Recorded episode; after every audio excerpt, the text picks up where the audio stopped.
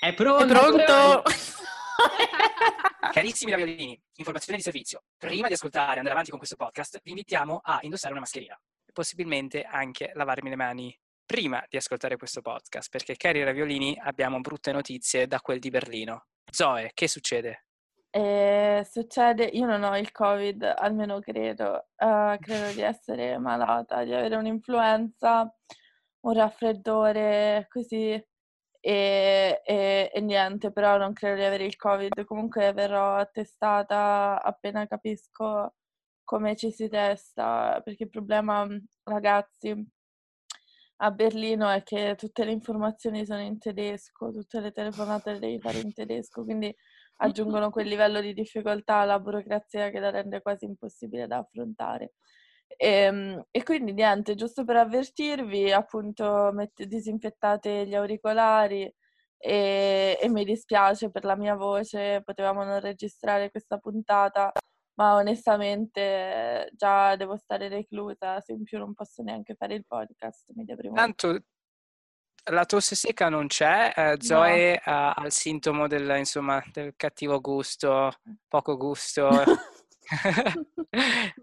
in varie eh, declinazioni. Sì. No, no, ho il gusto, ho l'olfatto, quindi stiamo tutti molto tranquilli. Secondo me Zoe ha fatto un po' troppo party negli ultimi giorni e basta. Ma magari, magari, guarda.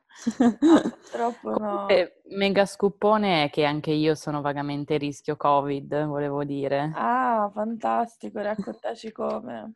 Uh, Clara ha, ha gli, i tuoi stessi sintomi. Uh. È stata male nelle ultime 12 ore e, e stamattina è andata a, a, fare il test, quindi si saprà nelle prossime 24 ore. E quindi io sono qui no? felicissimo di annunciare, cari Raviolini, che questa è l'ultima puntata di Ravioleria 95 che diventerà monologo, uh, mansplaining mio, quindi dalla prossima puntata sarò io alle redini di, della baracca, ecco. Della baracca, te la lasciamo in eredità, facciamo testamento.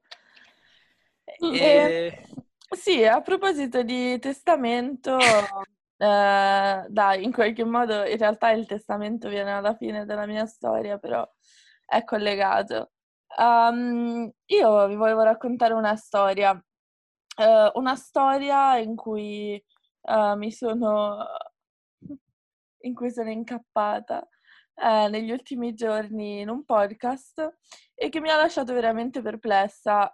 Mi ha lasciato perplessa perché io non la conoscevo um, e perché secondo me molti di voi non la conosceranno uh, fino a quando non ascolterete questo episodio.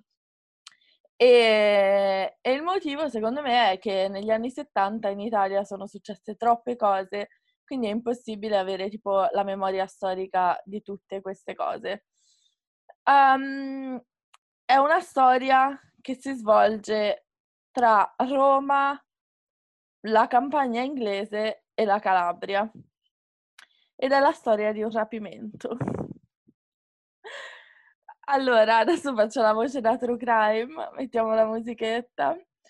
E, um, si tratta del rapimento di Paul Getty, erede, uh, non erede, ma uh, discendente di John Paul Getty, um, un, un, tipo che forse conoscerete per uh, il Getty Museum, per il, le Getty Im- Image, per il fatto che è stato il primo a estrarre petrolio nel deserto saudita quindi a occhio vi potete fare un'idea di quanti soldi avesse quest'uomo, ma ve lo posso anche dire io con più precisione, era l'uomo più ricco della storia, nessun uomo nella storia era stato più ricco di lui. E, um... Io ho un'osservazione da fare, cari Raviolini. Mm. Io e Zoe in quel di Roma quest'estate, vestiti molto bene, uh, con, con, gli occhiali da sole e non sudati per niente. Dentro a Roma siamo, abbiamo incrociato una Ghetti, giusto Zoe? No, una, una, una discendente Agnelli. Che però sta con un Ghetti. che però sta con un Ghetti, sì. Esatto, sì, da Roscioli, perché... dietro il Pantheon, mm, eh, sì. Zoe si blocca. E, e, sì. Fissa questa, questa, artista giovane che sta con Unghetti e, me, e la indica e poi siamo scappati. Esatto. La indica. La indica, l'ho indicata e abbiamo fatto un po' di gossipini, sì. Top. E, ehm, Raga, comunque che triste pensare all'estate e, e, a essere a Roma, sudati, con Zoe che indica le persone, uh-huh. mi manca. Questa cosa mi ha appena proiettato in, in ricordi italiani. Sì, soprattutto perché un tocco di malinconia. Qui non ancora, però sì, sta, sta arrivando. Fa Anche già buio qua. alle sette, triste. Purtroppo, non c'è ancora la seconda andata. Settimana prossima c'è l'ora, l'ora legale, quindi... Ecco, annuncio ufficiale della ravioleria, ravioleria contro l'ora legale. Diciamolo. Sì, però non oh. è l'ora, mi sa che è l'ora solare quella che... Vabbè, entrambe, quelle... quella della settimana, quella brutta e quella solare. E, um, sì, sarà questa domenica. Uh, questa è una pubblicità a progresso. Comunque riprendo la mia storia, che è la storia di un rapimento, prima che ci perdiamo la tensione. Tra l'altro mi scuso con i nostri ascoltatori boomer che sicuramente sapranno tutto di questa storia, però non ce l'avete raccontata, quindi ora tocca a me raccontarla. Dunque, questo ragazzo, questo Paul Ghetti, eh, nipote di, del, dell'uomo più, più ricco del mondo e della storia, uh, viveva a Roma con la madre. I genitori erano divorziati o separati o comunque il padre era un tossico di base e, e lui viveva con la madre ed era pure lui un po', tos- un, po un, tossico um, che girava con i capelloni, vendeva uh, arte e gioielli fatti a mano per strada perché comunque lui non era molto ricco perché anzi era, la famiglia era abbastanza con le pezze del culo, cioè la madre, ovviamente non il nonno, perché il nonno era un sacco avaro. E, e niente, lui faceva tutte, tutti questi giretti per Roma, super fricchettone, viveva con due gemelle uh, e stava con una delle due gemelle, oppure con tutte e due, non è molto chiaro, e queste gemelle, per aggiungere un po' di colore alla storia, erano le figlie di un ufficiale delle SS e, ed erano un po' delle hit girl nella Roma del 1973. Um, Minchia, che storia! Sì, sì, interessante. Per questo mi ha stupito che, insomma, non, non fosse una cosa di cui avevo sentito parlare.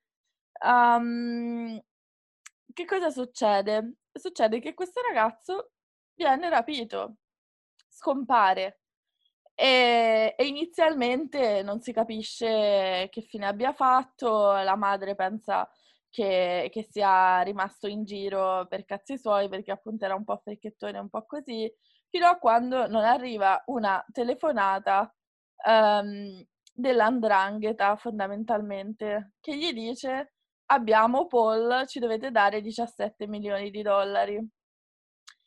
E fino a qua niente di troppo strano. Mi sa che nell'Italia degli anni 70 rapivano un botto di gente. Ma sì, erano 17 milioni ai tempi o 17 no, milioni 17 milioni adesso?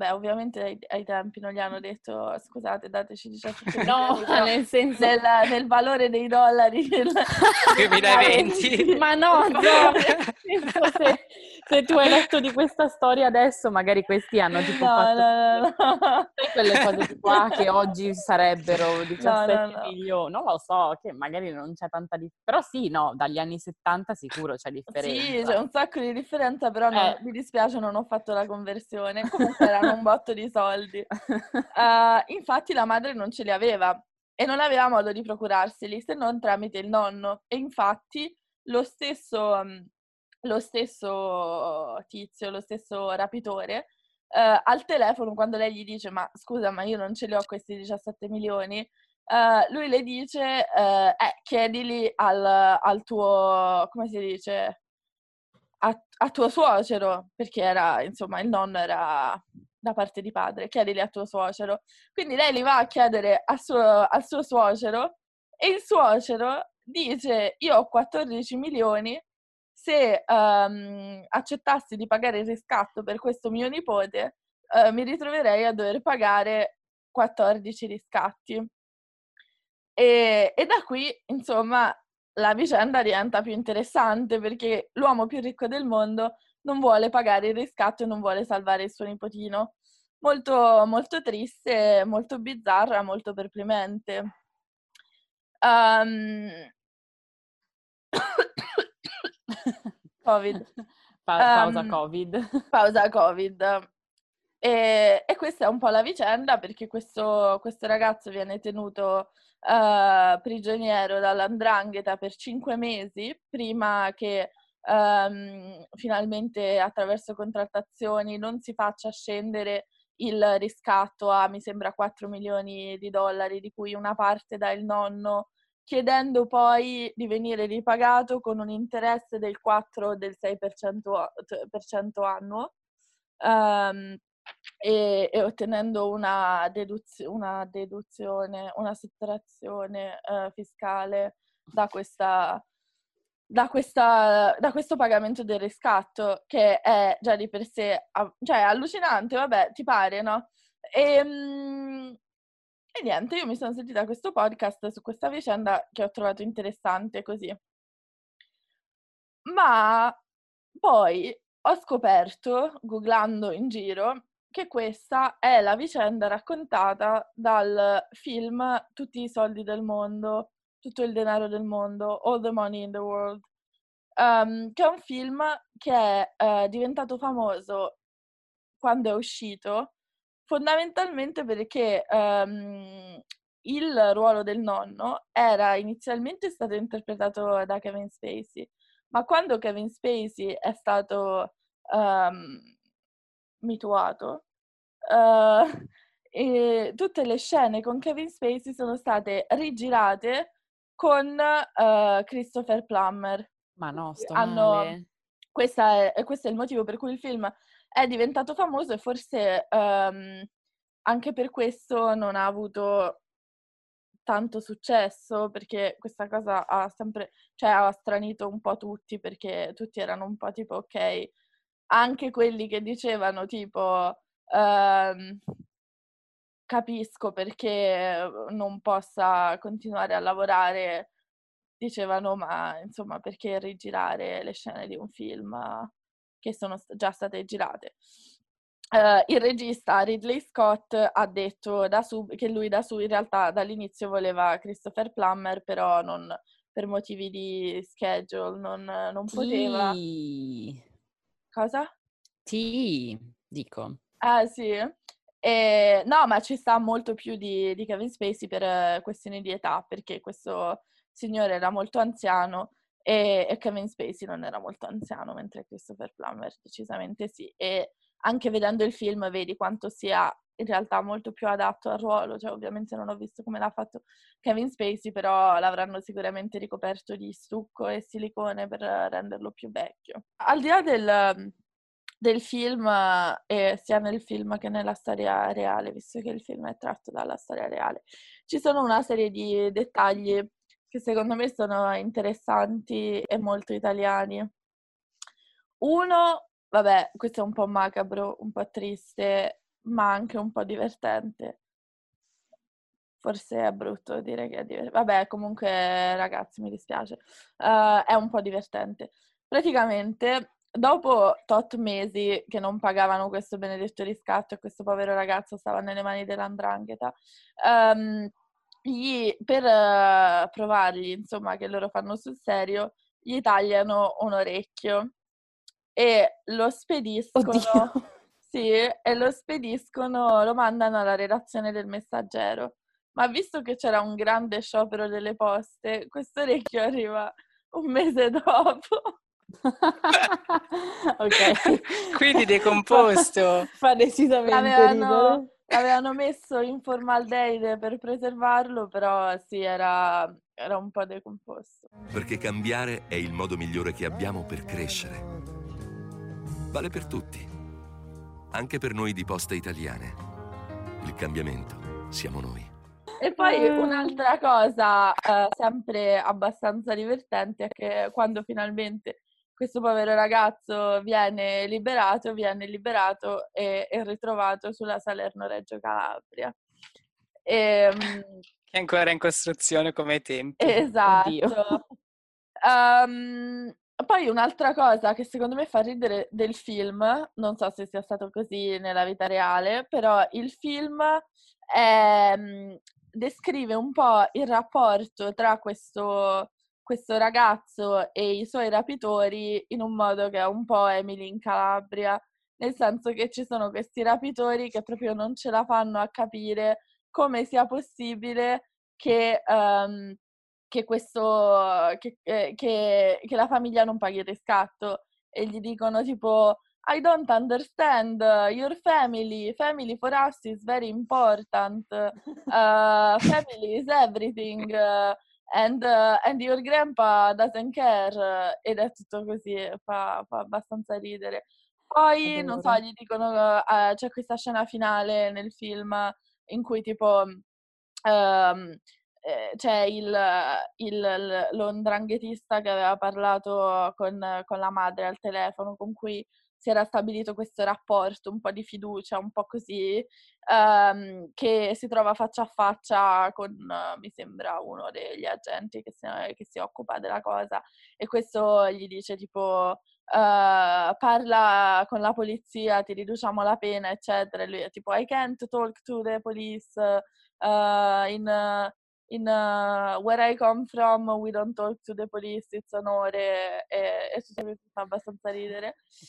Ma Bello. la cosa più divertente dell'intera vicenda, che forse alcuni potrebbero dire non essere divertente, um, è il fatto che uno degli, dei discendenti del clan dei Mammoliti, che è il clan che si è occupato uh, di questo rapimento, uh, cioè Michael, so. Ma- Ma- Michael Mammoliti, che è attore a Los Angeles. Uh, ha fatto Grande Fratello. Davvero? No. No, non lo so, non ah, lo so, no, sempre, no, no. ci fa sempre così. no, lui è, è un aspirante attore a Los Angeles e ha considerato di sporgere causa al film di Ridley Scott um, perché dice che i fatti non sono stati raccontati, sono stati raccontati, non sono ra- stati raccontati bene, non lo so, ma ho riportato qui una citazione del, reg- del legale di Michael Mammoliti, uh, tale Barry Rothman, che dice, testuali parole, se accusate la famiglia del nostro cliente di essere criminali, non dovresti mostrarli come gangster stupidi e falliti che non riescono a tenere sotto controllo un sedicenne. Erano grandi criminali. Quindi, signori, abbiamo questo. abbiamo un erede che si lamenta di come siano stati rappresentati i suoi i suoi nonni in questo rapimento. Adoro, madonna. Niente, Comunque dire... sì, è una storia molto, molto italiana, davvero troppo, forse troppo italiana. Però sei molto italiano, perdonami, te lo posso dire, sei molto italiano. L'ha detto, ha detto troppo italiana. Uh, nostri, nostri ascoltatori che guardano Boris uh, l'ha detto. Meraviglioso, Chiarita Violini. Uh, parlando invece di uh, prodotti cinematografici, uh, diciamo così, più seri, oggi alla Ravioleria continuiamo su questo filone cinematografico iniziato dalla carissima Zoe, malaticcia, ma come avete visto è peripatetica e fantastica. Tocca a me adesso invece parlare di nuovo un po' di um, documentaristica, cinema, quel che è, perché uh, come avrete magari visto, cari ravioli, uh, Greta Thunberg, l'attivista um, svedese, ha... è svedese o danese? È svedese. Svedese. O è, è svedese, no, è svedese, è svedese. Non è danese. Okay. Sicuramente non è uh, danese l'attivista um, svedese Greta Thunberg ha uh, prodotto uh, questo documentario che è stato presentato al Festival del Cinema di Venezia a inizio settembre e al Festival internazionale di Toronto uh, dal nome I Am Greta. Quindi purtroppo tu Greta un giorno non potrai produrre il tuo, la tua biografia. La mia, la mia biografia, l'idea è stata rubata, archiviata. E possiamo dire che non è, non è la prima raviola a cui succede una cosa del genere perché come sappiamo tutti, il clan Kardashian ha rubato da anni e anni le iniziali mm. di Christian. Esatto. Una cosa che non gli verrà mai perdonata dalla ravioleria. Esatto. Se mixate tutte le lettere del mio nome e del mio cognome esce fuori Kim Kardashian. Comunque. tipo Tornando... sei tu e Kim Kardashian. Provatelo a casa e fate sapere cosa, cosa viene. esatto. ah, adoro. Io potrei essere una Kardashian, Krish, con la, con la H finale, non Chris. Chris, Chris Kardashian. Suona bene. Comunque, parliamo, parliamo, del sociale, parliamo dell'ambiente, parliamo del clima, parliamo di Greta. Questo documentario è stato certo, prodotto... Sono sempre pronta a parlare di me. Andiamo, Andiamo avanti. avanti. e, um, è stato um, prodotto e nella, è stato finito nel 2019 e presentato il 3 di settembre al Festival di Venezia e sarà rilasciato sulla piattaforma Hulu dove potete anche vedere le Kardashian. Mm. Eh.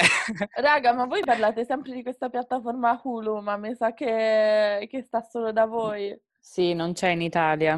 Ma, ma questo documentario, questo documentario uh, sarà anche uh, disponibile al cinema, anche in Italia, e um, è interessante come uh, insomma non abbia immediatamente riscontrato grande successo tra le critiche. Io mi aspettavo 5 stelle ovunque, ma noto che comunque, ad esempio, il Guardian, che ha sempre supportato un sacco la questione climatica, non si è lasciata andare a un 5 facile, ma le ha messo 3 su 5.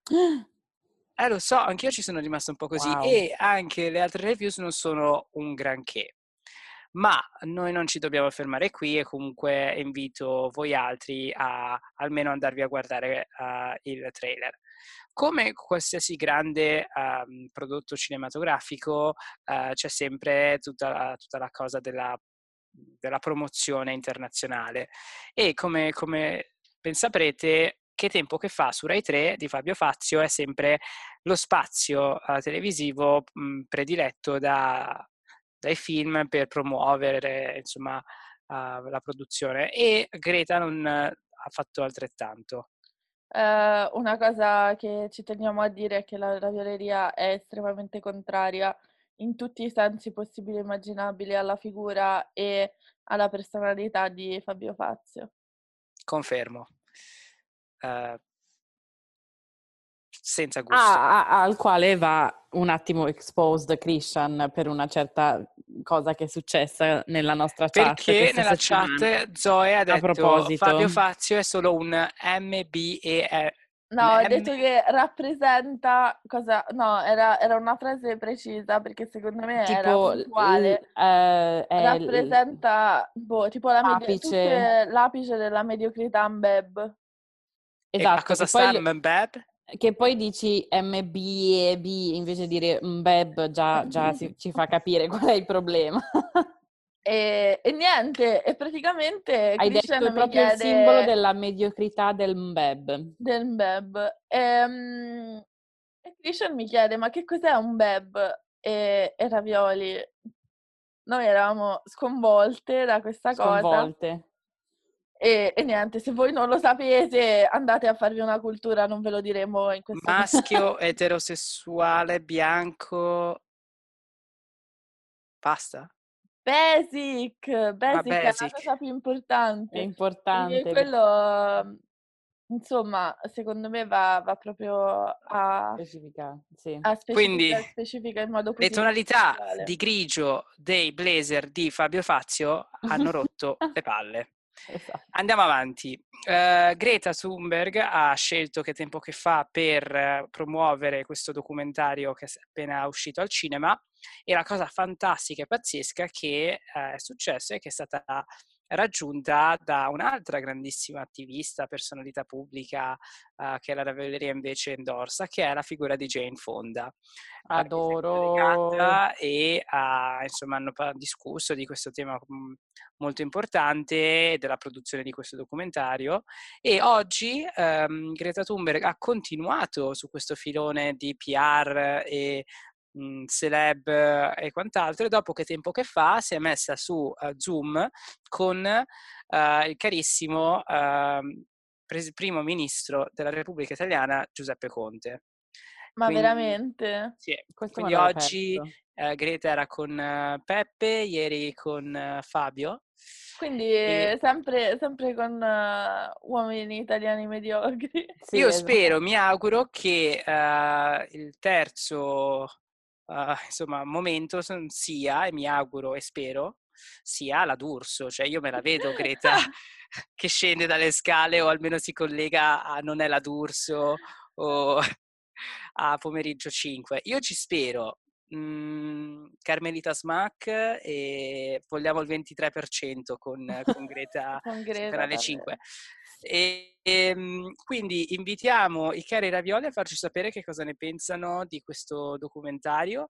Io ne ho visto il, il trailer e devo dire che uh, è interessante come questo regista le telecamere l'abbiano seguita per circa due anni, cosa che comunque non è così difficile visto che è perennemente sotto i riflettori lei.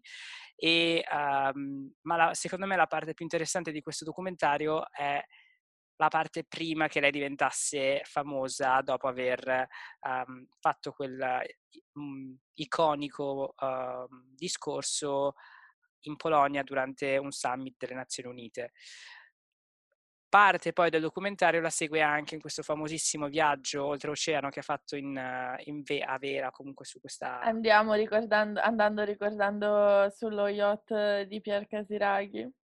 Era di Pier Casiraghi? Chiaro. No.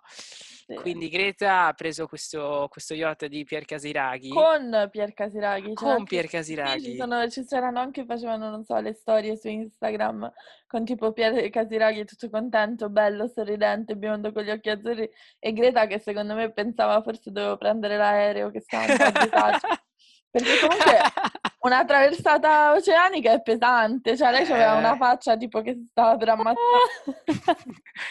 si voleva buttare. Adoro. Ed è arrivata poi a New York per, se ricordo bene, la, mm, la plenaria generale delle Nazioni la Unite. La cosa delle UN, sì, mi ricordo, sì. L'anno, era l'anno scorso, giusto? Sì, sì, era, e, e tra l'altro una, un fatto che forse non interesserà a nessuno tranne che a noi, è che una volta stavo, stavo parlando con non so chi e in qualche modo si erano, visto che era intorno al periodo in cui Greta Dobson, la nostra raviola, si stava per trasferire a New York. Era quando mi ero appena trasferita. Esatto.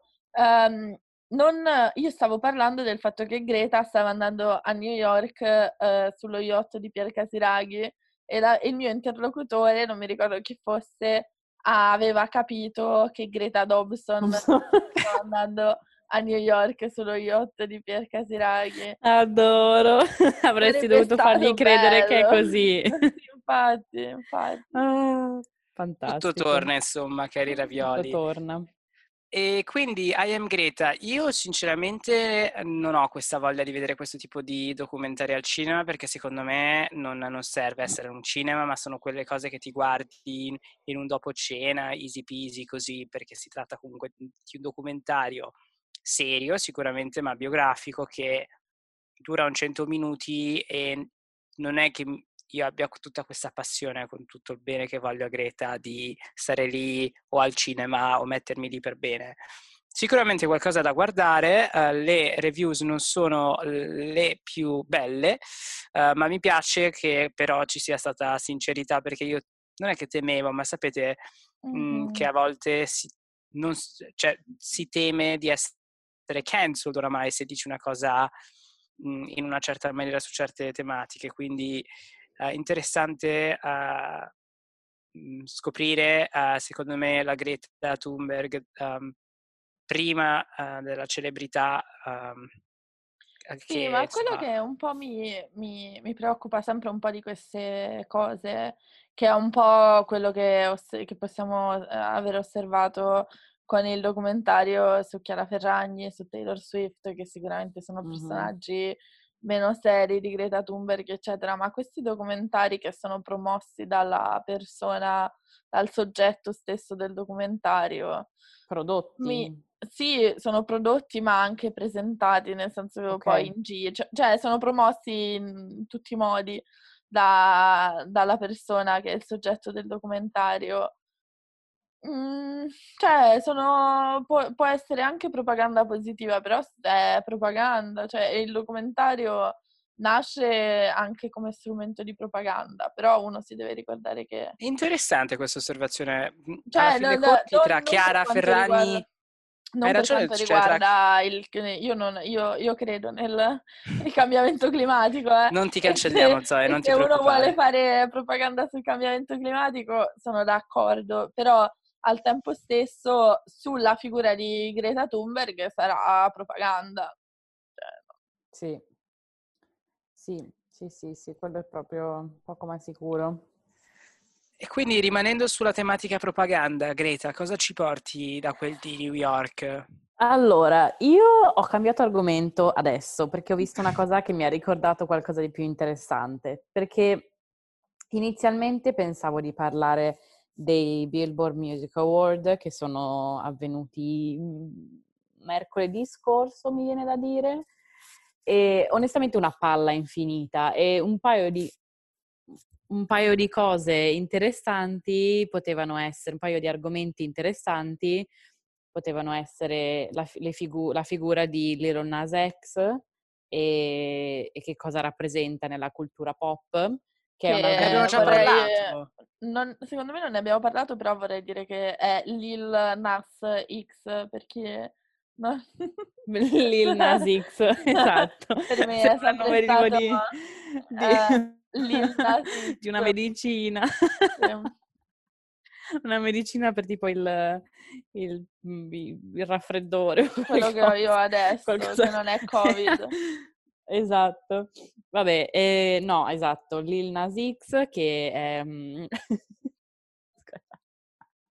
non riesco a dire Lil Nas X senza ridere. Ma mm, vabbè, comunque personaggio molto interessante, penso prima o poi ne parlerò nella, nella ravioleria. Oppure...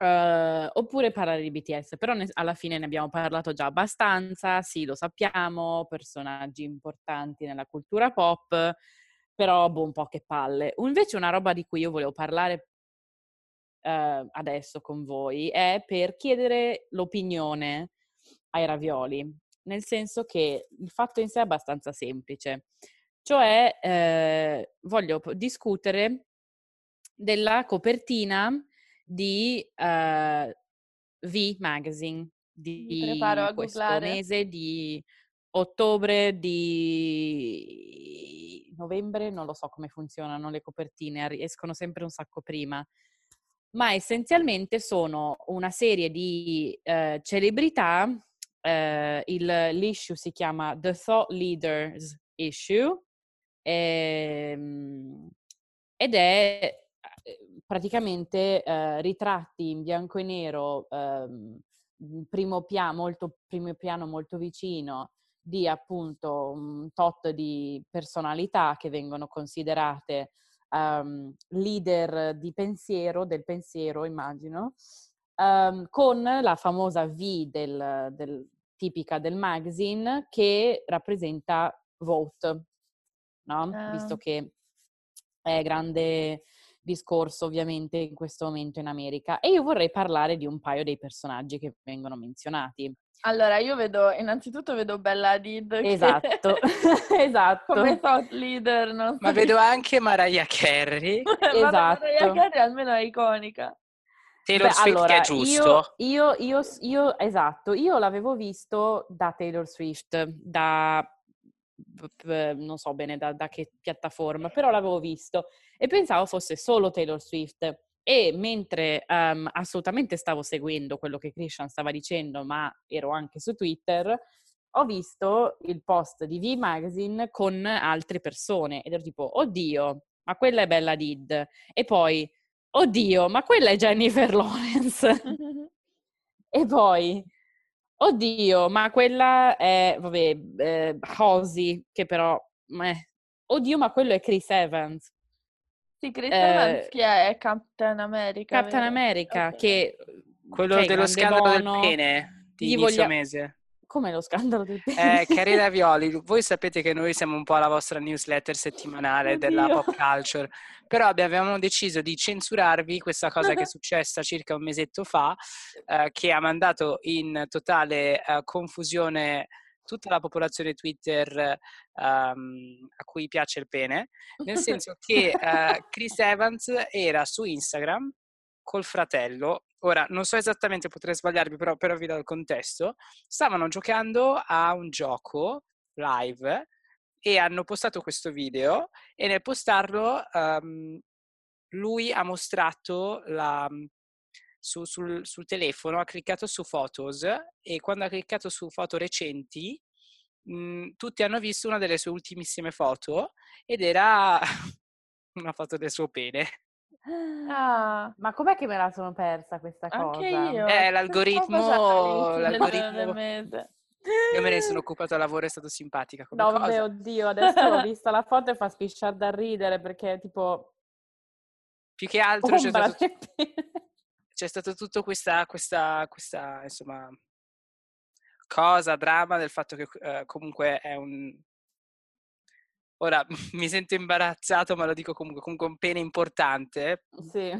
e quindi c'è stata questa cosa del tipo, oddio, e, e, nulla. Quindi Chris Evans, dopo questa parentesi simpatica, perché poi ha dovuto confermare, ha detto che era effettivamente andato così, però si occupa anche di politica, quindi di Greta. Ah, non, io non lo sapevo questa cosa. Io neanche. Ehm, Però magari sì. So che magari è, è un uno... Captain America diverso perché non è repubblicano. Che cazzo ne sì, so. cioè nel senso che so che comunque è un personaggio, è, è tra i pochi attori web americani considerato non, por- non problematic, ma allora a me lui devo dire piace specificare molto perché mi, allora, lui mi piace, mi sta simpatico perché stava con sì. la comica Jenny Slate, ah. che è una, una attrice comica che eh, a me pi- fa molto ridere e che poi tipo è, è molto carina, è molto cioè è bella come però non è bella tipo da stare con Captain America come mm-hmm. tipo, cioè non ti aspetti che uno così che fa Captain America si metta con una tipa del genere. Mm-hmm. Che comunque, insomma, in un contesto normale sarebbe bella. Um, e quindi per quello mi stava, mi stava simpatico, però non è, mm-hmm. non, è sicura, non è political come cosa. No, esatto. Anche se trovo interessante, tornando, eh, allontanandoci da Chris Evans per un momento e tornando a, a, alla copertina di, alle copertine di Vig Magazine, trovo interessante come abbiano deciso di selezionare, perché non è una grandissima selezione alla fine sono 2, 4, 6, 8, 10, sono 11 eh, copertine, non sono tantissime, non sono tipo le 100 di Vogue Italia mh, mm, del September issue che dici oddio, cioè, ok c'è Bella Did ma ci sta che ci sia, no? Uh-huh. Su 100 copertine, ma su 11 se parli di fare qualcosa di thought leaders, io amo molto Bella Did, non voglio spiegare cioè non, non, mi sento di dare motivo perché non c'è, semplicemente eh, la trovo iconica, ma non la definirei una thought leader. Uh, in nessun modo, però hanno appunto la decisione, trovo interessante la decisione di affi- affiancare lei e Jennifer Lawrence a personaggi che invece ci sta che se siano considerati thought leader, tipo mh, mm, volente o nolente. Come? Tipo Megan Rapino. Esatto, e um, Janaya Khan, spero di pronunciarlo in maniera, cor- in maniera Ma corretta. chi è Paperboy Prince? Ha una faccia Lena familiare. Bloom. Poi c'è uh, Lady ehm. Bunny. Chi è Paperboy so.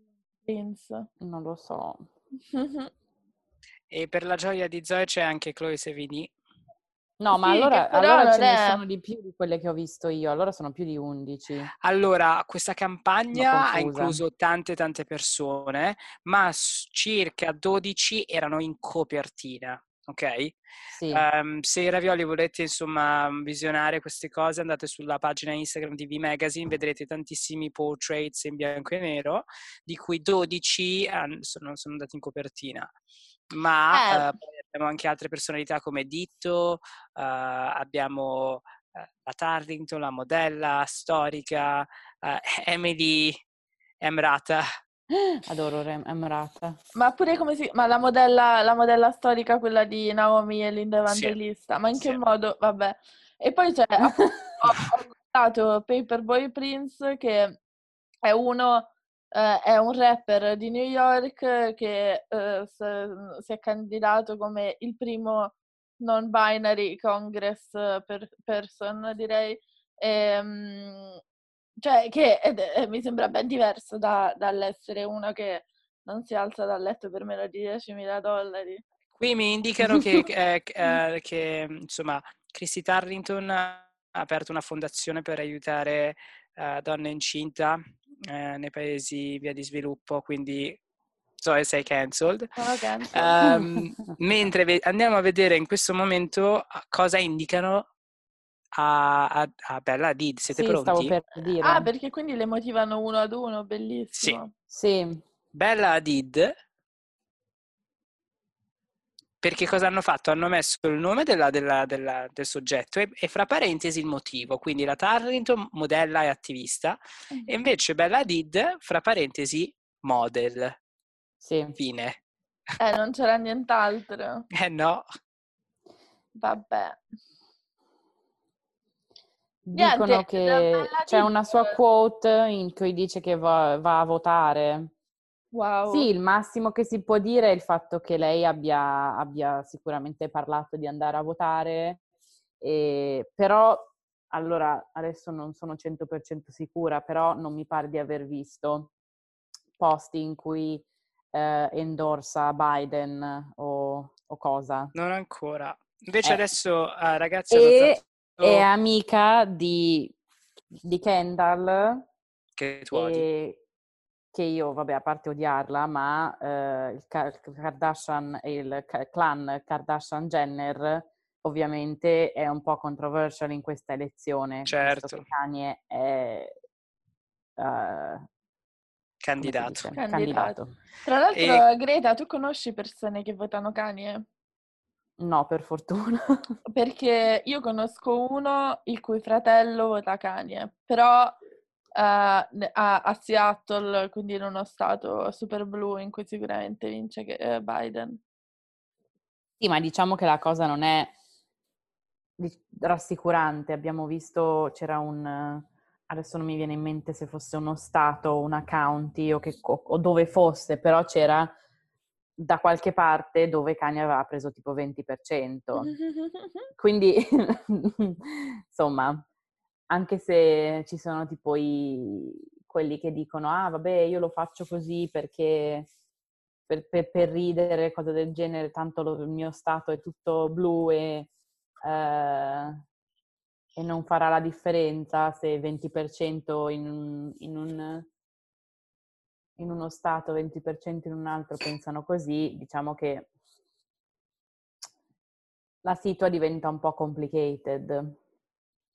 Mm-hmm. Beh, certo. E niente, quindi insomma è interessante come i, magazine, le mm, cose generali eh, sono ancora abbastanza incapaci di uh, fare un, un, una cosa politica, diciamo, cercare di mandare un messaggio politico in maniera co- non corretta, però diciamo fatto per bene, no? Certo. Ma Senza più che altro sono includere... veramente dipendenti dalle Adid, nel senso sì, puoi non esatto. metterci le Adid. A me, io, tu hai detto tu ami Bella, io non, non, voglio dire, a me piace un sacco Bella Adid come modella, però non capisco però perché modella. debba essere ovunque. sì, eh, esatto. Ok, ora prendo, faccio un volo pindarico, eh, però secondo me capirete il mio ragionamento. Notiamo che appunto quando si tratta di trattare di politica negli Stati Uniti ehm, si va a includere personalità mh, come Bella Did che non necessariamente uh, meritano, diciamo così, o comunque um, associ immediatamente con la politica. Mm-hmm. E questa cosa mi ha fatto pensare a un episodio simile ma diverso che è successo in Italia qualche giorno fa, quando è uscito fuori che uh, Giuseppe Conte ha telefonato i Ferragnez uh, per chiedergli di postare sulle stories o comunque di um, invitare i giovani e le loro comunità a indossare la mascherina.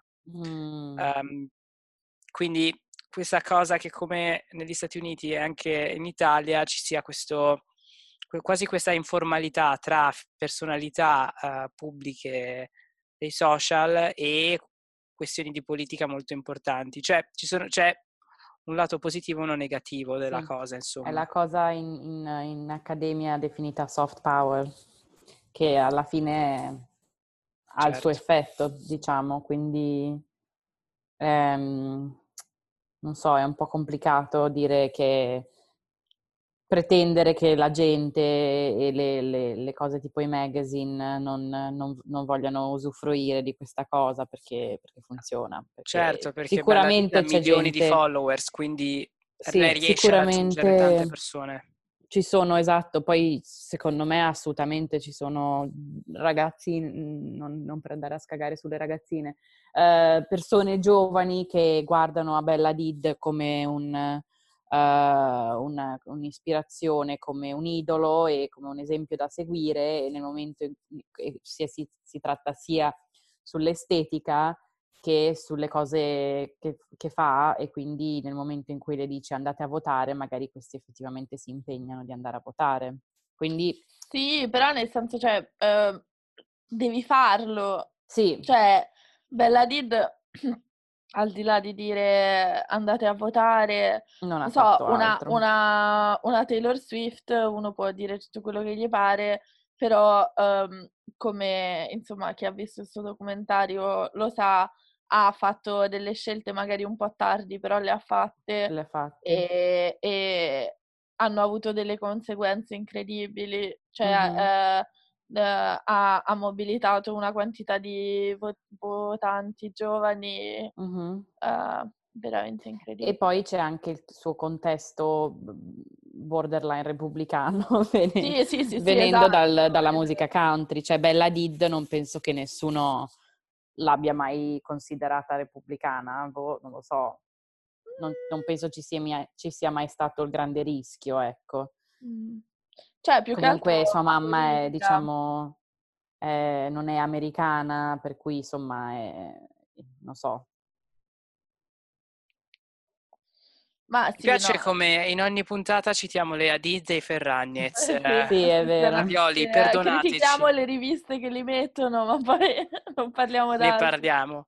Siamo come la sezione dei video stupidi sul Corriere della Repubblica. esatto. Esatto. Detto ciò, Ravioli, ehm, quindi adesso andatevi a lavare le mani subito dopo che finite di ascoltare questo audio perché ricordiamoci che forse abbiamo un paziente Covid di qua. Forse ne abbiamo le, due. Le auguriamo bene. Forse due. Speriamo. Esatto.